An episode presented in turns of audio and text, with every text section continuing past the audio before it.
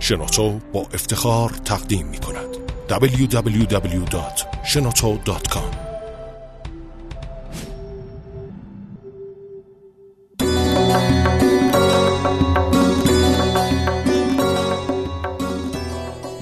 داستانهای انجیر و به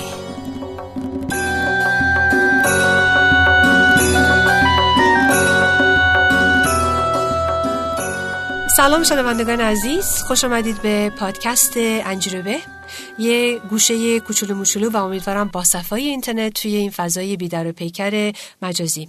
با امکان پذیری و کمک شنوتو dot com که متشکر هستیم. یه جایی برای گفتگو گپ زدن راجع به غذای ایران و فرهنگ ایران و مردم ایران و آداب و رسوم ایران. البته با یه حالت خودمونی و دوستانه و داستانگویی. بعضی موقع ها با کول پشتی نوستالژی و بعضی موقع با نگاه کردن به آینده و زمان حال با شور و شوق و هیجان. خودم هم که بنده شما آزیتا هوشیار گوینده و سازنده این برنامه هستم و یکی از اون ایرانی هستم که سالیان سالی که در خارج زندگی می‌کردم و بالاخره موقعیتی پیش آمد که بتونم بیام ایران برای مدتی که واقعا خوشحالم از این موقعیت و به خصوص که یکی از کارام اینه که راجع به غذای ایران تحقیق کنم و عکس بگیرم و بنویسم. بعضی موقع ها تو این برنامه انجروبه خودم بلبلی می‌کنم ولی هر موقع که بشه و سعادتی باشه با دوستا و آشنایان که این کادر فکری رو بیشتر و جالبتر بکنه.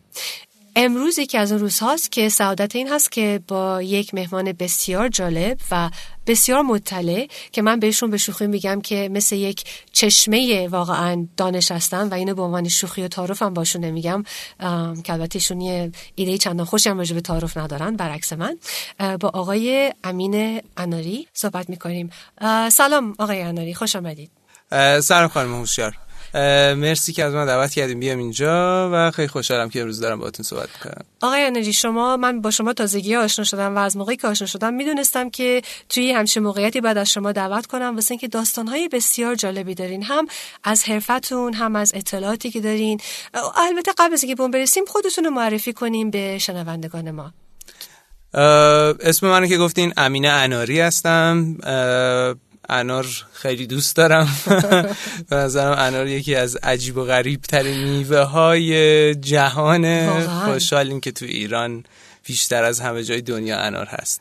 من یه ده سالی تقریبا کارم تبلیغات و برندینگ بوده. تو خود ایران تو خود ایران بله بله, بله. تا اینکه تا یه دو سال پیش که افتادم توی تحقیق در مورد طب سنتی.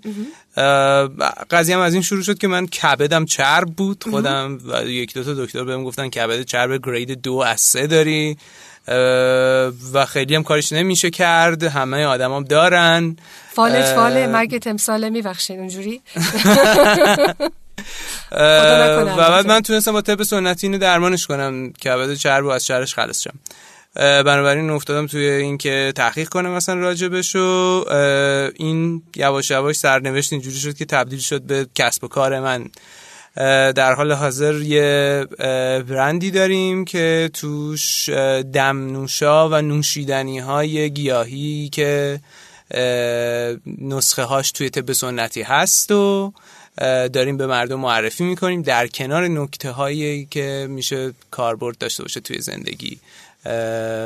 در در طب سنتی گفتن راجبش حرف زدن و حالا ما دوباره داریم سعی می‌کنیم مردم آشنا کنیم باش. که به از اینم بگیم که اسم اسم برندتون دمنوشتون هست سینوش و اگه بخوان اطلاعات بیشتری بگیرن می‌تونن برن توی sinushdrinks.com یک عالمه سوال از شما دارم راستش نمی‌دونم مثلا از کجا شروع بکنم. قبل از اینکه بشینیم شروع به ضبط کنیم شما گفتین که ازتون پرسیدم امروز صبح دمنوشی خوردین و شما گفتین دمنوش باقلوا خوردین. اینو باید توضیح بدین. دمنوش باقلوا اصلا چی هست؟ ما یه دمنوشی درست ما اسم دمنوشمون رو همینجوری از رو حس و حالی که اون دمنوشه در میاد ازش می‌ذاریم. این دمنوش باقلوا شیرینه؟ شیرین نیست نه ولی بوی باقلوا میده. بوی شدید باقلوا میده. یکی از دوستان برای اولین بار هم هل داره هم زعفرون داره. و یکی از دوستان برای اولین بار یهو اینو اومد بو کرد گفتش که این چرا بوی باقلوا میده ما از همونجا تصمیم گرفتیم اسم رو بذاریم باقلوا.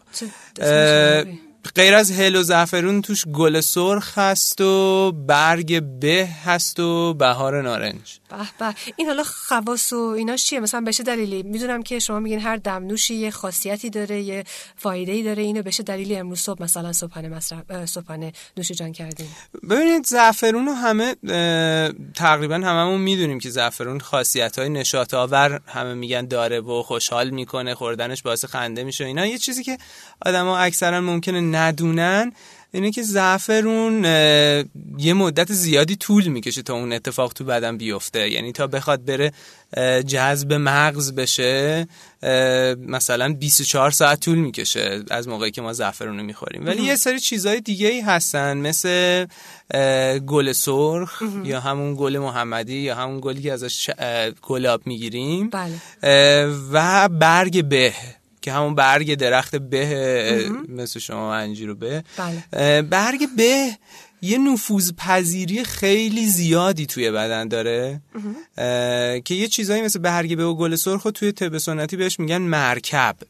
یه چیزایی که بقیه داروها رو میان سوار اونا می‌کنن و اونا با سرعت بیشتری می‌برن. اینا رو میرسونن به اون چیزی که باید برسونن. به اگر قراره بره زعفرون توی مغز ایجاد نشاط آوری بکنه وقتی با برگ به خورده میشه اون 20 ساعته تبدیل میشه به 10 دقیقه. چه جالب. حالا شما گفتین که بریم به یه قضیه اشاره قبلی که کرده بودین راجع به انار که اسمتونم اناریه. یه صحبت دیگه هم که داشتیم از شما پرسیدم که اسم شما چطور شد که اناری واسه اینکه راستش بخواین فکر کردم شاید از خودتون ساختین. چون خیلی اسم واقعا عالیه مثل اینونه که رفتین نیمینگ و برندینگ کردین. ولی گفتین که نه این واقعا اسم فامیلیه و اگه داستانش رو با شنوندگان شریک شین که چطور شد که این اسمو گرفتین. خواهش می‌کنم. من پدر بزرگ پدر بزرگم فامیلیش اصلا اناری نبوده تهرانی بوده اینا. آها. توی اه، چهارراه آب منگل توی تهران زندگی می‌کردن خونهشون خونه قدیمیشون هم هنوز اونجاست. یعنی هنوز برج نشده؟ نه نه یه بافتیه تقریبا بغل همون همومی که فیلم قیصر رو توش ضبط کرده بودن هنوز هم اون بافت قدیمیه وجود داره توی جنوب تهران. اه، و اینا نسل در نسل اونجا زندگی می‌کردن. پدر بزرگ منم بهش به ارث رسیده بوده یه کاربون سرا داشتن توی سبز میدان. اون موقعی که زمان رضاشاه اه، اومده بودن اونجا داشتن چیز می‌کردن اومده بودن سجل می‌گرفتن به اصطلاح یا همون بله. شناسنامه. اینا میاد بهش میگه تو اسمت چیه؟ میگه حاج علی. میگه فامیلت چیه؟ خودش تعریف می‌کرد. میگه گفتم فامیل چیه؟ بعد اونم همون موقع اونا یه بار انار آورده بودن داشتن خالی می‌کردن توی کاربون سراشون. می‌نویسه فامیلی رو اناری دیگه. ولی رو قبر پدر بزرگش نوشته حاج حسین تهرانی ولی از اون به بعد دیگه شده اناری الان. خوبه که مثلا یه چیز نبوده پر از خربزه نبوده. الان می‌شدین خربزه ای آره من خودم خوشحالم چیزای دیگه ای بدتر از خربزم می‌شد باشه. ولی این دوباره صحبت از انار چون واقعا یه شما یه اشاره دوباره خیلی جالبی کردین گفتین انار یک میوه مثل این گفتین میوه معجزه آساست درسته؟ یه میوه واقعا به خصوصیه اه، نادریه. به چه دلیلی شما اینو گفتین من البته موافق هستم ولی می‌خوام بدونم تئوری شما چیه که چرا انقدر انار رو جالب و جالب به حساب می‌گیرین؟ انار یکی از اون میوه هاییه که به اصطلاح طب سنتی بهش میگن زلخاصی است. یه یه سری چیزایی رو توی طب سنتی مثلا میان میگن که دارچین رو بخورید به این علت که دارچین گرمه و خشکه و فلان اتفاقا رو توی بدن میندازه. روی فلان جای بدن فلان تاثیر رو می‌ذاره و به همین دلیل دارچین به درد فلان مرض می‌خوره. ولی بعضی چیزا هست مثل اصل مثل سیب مثل گلاب.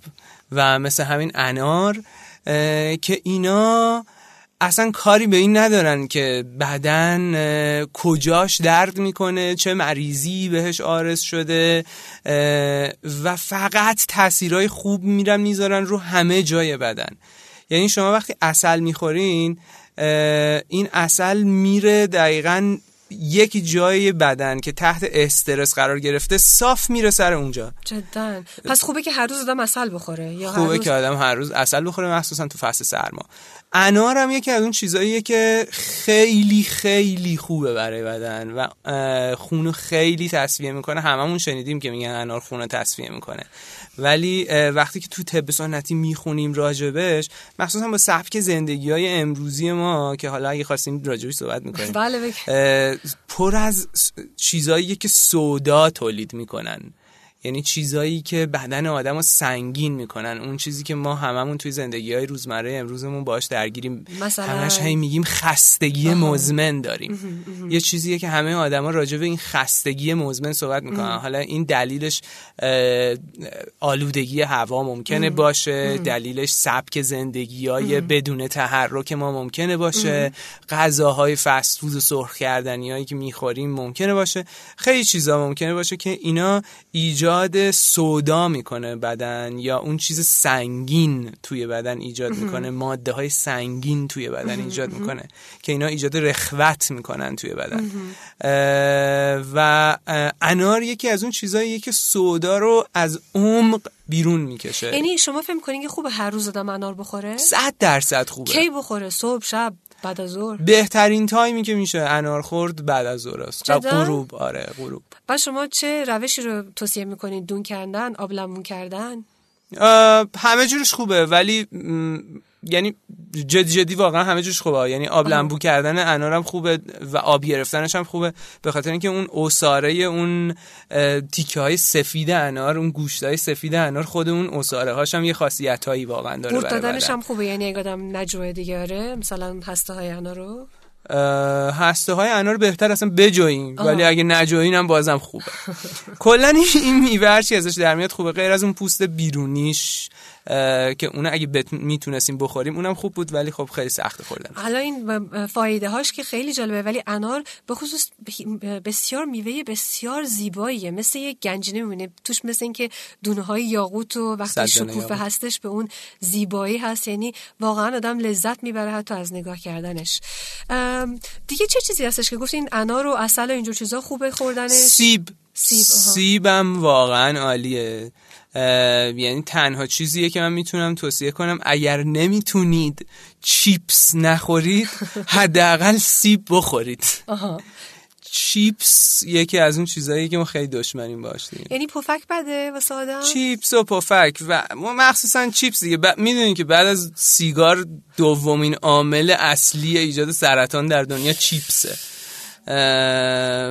و مثلا یکی از اون چیزهاییه که من همش می‌بینم دور و همه بچه ها از صبح تا شب چیپس دستشونه دارن می‌خورن چون شور ترده خوشمزم هست ولی وای اگه بدونیم که اون چه کارهایی با بدن می‌کنه حداقل اگه چیپس می‌خوریم بهتر سیبم بخوریم. حالا سیب مثلا فکر کنین یه یه دست یه, یه جور پالوده سیب گفته بودین که خیلی به نظر من آره آره. بود. یه پالوده ایه که خیلی از مامان بزرگام درست می‌کردن. قدیما اگر مثلا با مامان باباها که صحبت می‌کنیم خیلی وقتا میگن که مامان باباشون یه پالوده ای درست می‌کردن براشون به اسم پالوده سیب و گلاب. کافیه یه دونه سیب و سیب شیرین رو برداریم رنده کنیم. یه چند تا قاشق گلاب توش بریزیم و مثلا یه مقداری عسل بهش اضافه کنیم. حالا توی فصلهای مختلف مثلا مثل الان توی فصلی که هستیم میشه یه خود انارم توش دون کرد و ریخت یا اینکه اگه به وجود داشته باشه یه کمی به هم توش رنده کنیم. این یه پالوده خیلی خیلی خوشمزه است که هم بچه ها خیلی دوست دارن خوردنش و هم به درد بزرگترها خیلی می‌خوره. تمام تمام حسا رو فکر کنم ارضا کنه از بو و دیدنش رو فکر کنم خوشمزگی و همه اونا واقعا. و غیر از اینا واقعا بعد از خوردنش مثلا یه رو به بعد احساس می‌کنین سر حال من نشاط. خوشحال آره خوشحال می‌کنه آدم.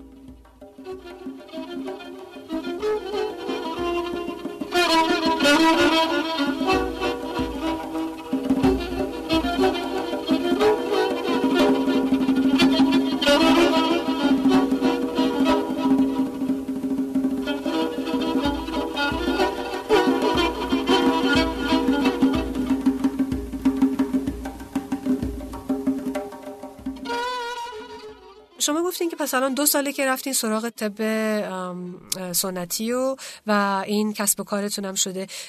چطوری مثلا این گیاه ها رو پیدا می‌کنین؟ مثلا یه یه داستانه هم بگین از این که اصلا چطور این کسب و کار به راه افتاد چطوری توش افتادین چه چیزایی یاد گرفتین؟ اگه داستانه جالبی دارین راجع بهش. من توی محیط اداری کار می‌کردم دیگه. توی آژانس های تبلیغاتی کار می‌کردم. برای مدت زیادی از زندگیم. یکی از مشکلهایی که کلا همیشه داشتیم با همه بچه های چون توی ما توی یه واحدی هم کار می‌کردیم اسمش واحد خلاقیت بود ولی تقریبا بعد از نهار کاری که همه می‌کردن اونجا چرت زدن بود. مخصوصا تو بهار دیگه همه می‌گرفتیم رو میز میخوابیدیم. و این خب وقتی که من شروع کردم راجع به طب سنتی خوندن فهمیدم که علتهای این رخوت بهارونه مثلا چی می‌تونه باشه؟ و کلا علت این چرتی شدن آدم بعد از غذا چیا می‌تونه باشه؟ به این فکر افتادم که بیام یه سری نوشیدنی دم نوشایی به جای چایی که می‌خوریم ما سر کار یه سری دمنوشایی درست کنم که توی همون اتاق خلاقیت آژانس بشینیم از اونا بخوریم بعد از نهار یه چند تا درست کردیم یه مدت و دیدیم که چقدر داره جواب میده و چقدر همه بچه ها خوششون میاد و چقدر واقعا تاثیر می‌ذاره. و آروم آروم هی دوستام ازم خواستن که خب خب از اینا یه خود برای ما هم درست کنیم ما ببریم خونهمون و هی درست کردیم فرمولای مختلف رو امتحان کردیم و دیدیم چقدر خوشمزه است و خوبه و از کجا می‌گرفتین مثلا این موادش رو؟ می‌رفتین همین عطاری دم خونه یا جایی به خصوصی می‌رفتین؟ قبل از اینکه کسب و کارشه جایی به خصوصی آره آره قبل از اینکه کسب و کارشه از عطاری می‌گرفتم یه عطاریایی پیدا کرده بودم مثلا میدون تجریش و اینا پر از عطاریای مختلف خوشگل و خوش رنگ و لعاب. و هی می‌رفتم اون تو اصلا هی می‌گفتم اون چیه این چیه؟ یه سری چیزایی رو مثلا من بلد نبودم از خود عطارا میپرسیدم. ازشون می‌گرفتم هی امتحان می‌کردیم. بعضیاش خوشمزه بود بعضیاش هم نبود خوشمزه. ولی بعد از اینکه کسب و کار شد دیگه عطاری جواب اون رو نداد. مجبور شدیم بریم توی بازار بزرگ تهران دنبالش بگردیم. که مثلا چند کیلو از یه چیزی می‌خواستیم بخریم. این عطاریه به نظر شما از اون حرفه هایی که نسل به نسل به همدیگه منتقل کردن یا یا اینکه الان هر کسی که چطوری مثلا عطاری مختلف که می‌رفتین فامیلی بودن معمولا؟ بزنس های فامیلی بودن یا نه؟ یکی دو تاشون که من الان باشون آشنا شدم که الان مثلا دو سه نسل عطار بودن. یه چند تا دوستی خودم دارم که عطار بودن دو نسل قبلشون ولی الان دیگه عطار نیستن. ولی اینی که الان پیدا کردیم که توی بازار بزرگ تهرانه اینا مثلا سه چهار نسل که عطارن. بله. و قدیمی ترین عطاری بازار تهرانه نزدیکای مسجد جامعه بازار. حالا هدف شما با این دم نوش درست کردن واقعا چون این دفعه گفته بودین که وقتی دوباره موقع ضبط نبود حرف می‌زدیم داشتیم می‌گفتیم که شما راجع به چای بگین که اصلا چی فکر می‌کنی نظرتون راجع به چای و چای خوردن ایرونیا چیه؟ چای تقریبا 150 ساله. اگر که برخلاف اون چیزی که همه فکر می‌کنن که چای نوشیدنی اصلا سنتی ریشه دار توی ایرانه اصلا اینجوری نیست. چای تقریبا 150 ساله که اومده تو فرهنگ ما وارد شده و علتش فقط یه چیز بوده دیگه سوداوری زیاد چای سیاه که باعث شد انگلیس چای رو از چین ورداره ببره توی هند کشت کنه و بعدم گسترشش بده به سر تا سر جهان. الان هم این دقت کنیم اکثر برندهای چایی که وجود دارن همه انگلیسی هن دیگه. ولی البته واقعا رشد گرفته. واسه اینکه وقتی آدم فکر می‌کنه بگه که مثلا نوشیدنی ایران چی هستش اولین چیزی که به فکرت می‌رسه اگه دوغ نباشه چایی. چاییه دقیقا. الان اینجوری شده متاسفانه و چای سیاه خیلی ضرر داره. اینو نگین مردم چیکار کنن حالا می‌خوان واسه خودشون استراحت بین کارشون استراحتی بکنن و یه کیفی بکنن؟ چیکار کنن پس؟ دمنوشای دیگه بخورن. همینجوری که قبل از 150 سال پیش میخوردن ما قبل از 150 سال پیش اصلا چای خانه و قهوه خانه که تو ایران نداشتیم. یه چیزایی داشتیم به اسم شربت خانه همه آدما می‌تونن الان تو اینترنت اصلا شربت خانه رو اگه سرچ کنن بله. می‌بینن که زمان صفویه اصلا شربت خانه بوده یعنی دقیقا همین گلگاو زبونی که ما الان دم می‌کنیم می‌کنیم بهار نارنجی که الان دم می‌کنیم ولی خیلی محدودتر از چایی. اون موقع ها واقعا فقط همینا رو دم می‌کردن میخوردن و خاصیتاش رو استفاده می‌کردن ازش. دارچین دم می‌کردن میخوردن. یه چیز یه سری دارچین خالی رو؟ دارچین خالی آره دارچین خالی رو خیلی خوبه. بعد از غذا اگه آدم دم کنه بخوره خیلی کمک می‌کنه به هضم غذا. برعکس دارچین گرم مزاجش. معده آدم توی طب سنتی میگن وقتی که می‌خواد غذا رو هضم کنه احتیاج به حرارت داره. که بتونه غذا رو بپزه. بله بله. اون غذا باید توی معده پخته بشه که بره خوب جذب بشه.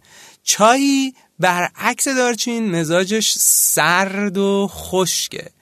یعنی کلا چیزایی که گس طعم گس دارن مزاجشون خشکه. همینجوری که می‌ذاری توی دهنه چای وقتی می‌خوری می‌بینی دهنه جمع میشه این آبو می‌گیره. ولی چرا میچسبه اینقدر به آدم بعد غذا؟ به خاطر اینکه این نوشیدنی گرمیه دیگه. یه نوشیدنی گرمیه که معمولا قندم باهاش می‌خوریم ما بله یه چیز شیرینی نباتم باهاش می‌خوریم.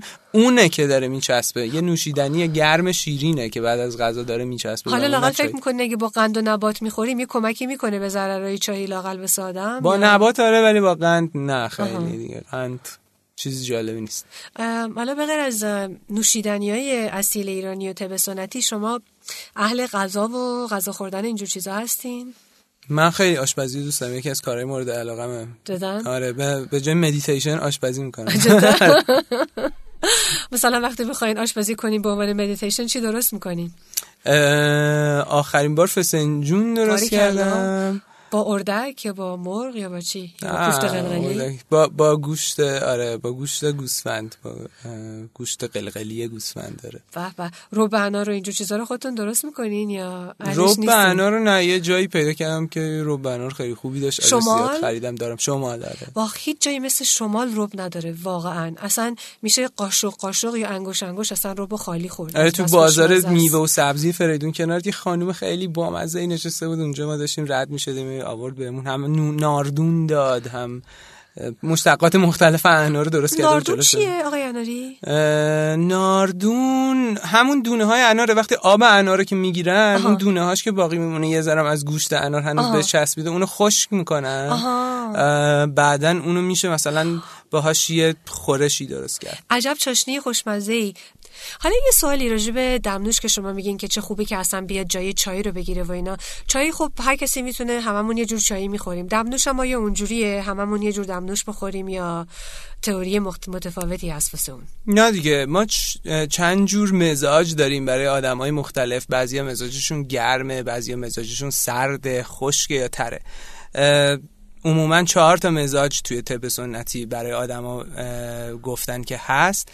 و اینا باید که ما اصلا سعیمون اینه که به آدما بگیم که شما نوشیدنی هایی هم که می‌خورین مثل غذاهایی که می‌خورین باید متفاوت باشه از هم. یه آدمی که مزاجش گرمه همون نوشیدنی یا دمنوشی که یه آدم سرد مزاج می‌خوره لزوما نباید بخوره.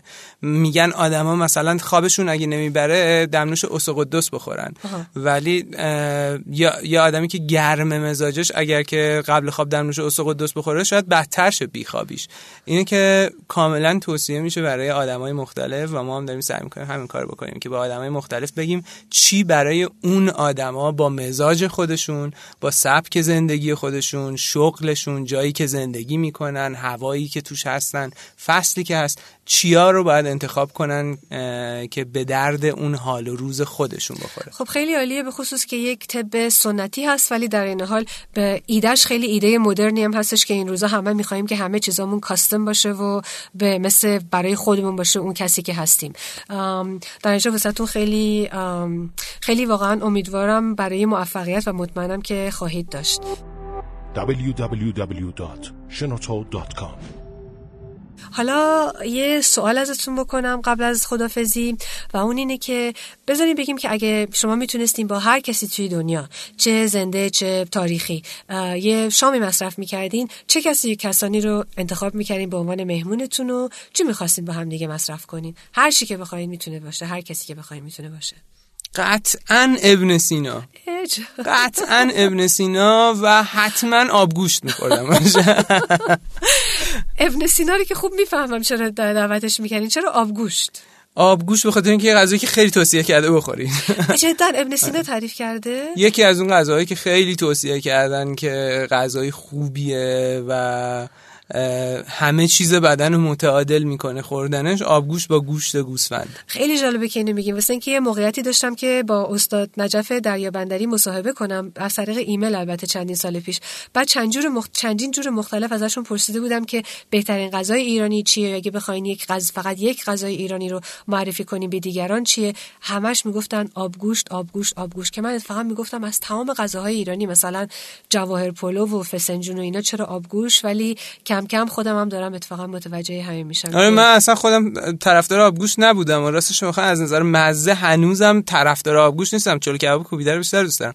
ولی آبگوشت انقدر خواصی براش گفتن که هست که با ابن سینا قطعا آبگوشت می‌خورید خب امیدوارم که شام خیلی گوارایی داشته باشیم با ابن سینا. اگه بشه که حتما خواهد بود. چه شام تاریخی خواهد بود. اگه چه خوب بود که آدم بتونه اون مکالمه رو گوش می‌کردم.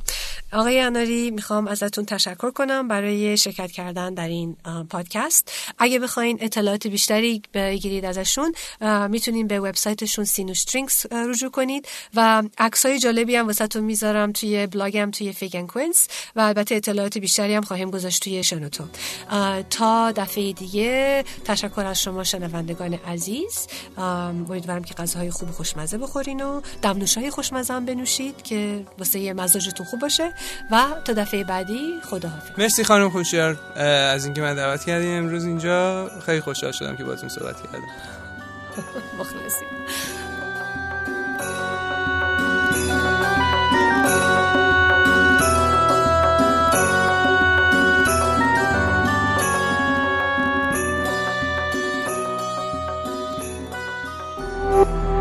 تولید شده در شنوتو.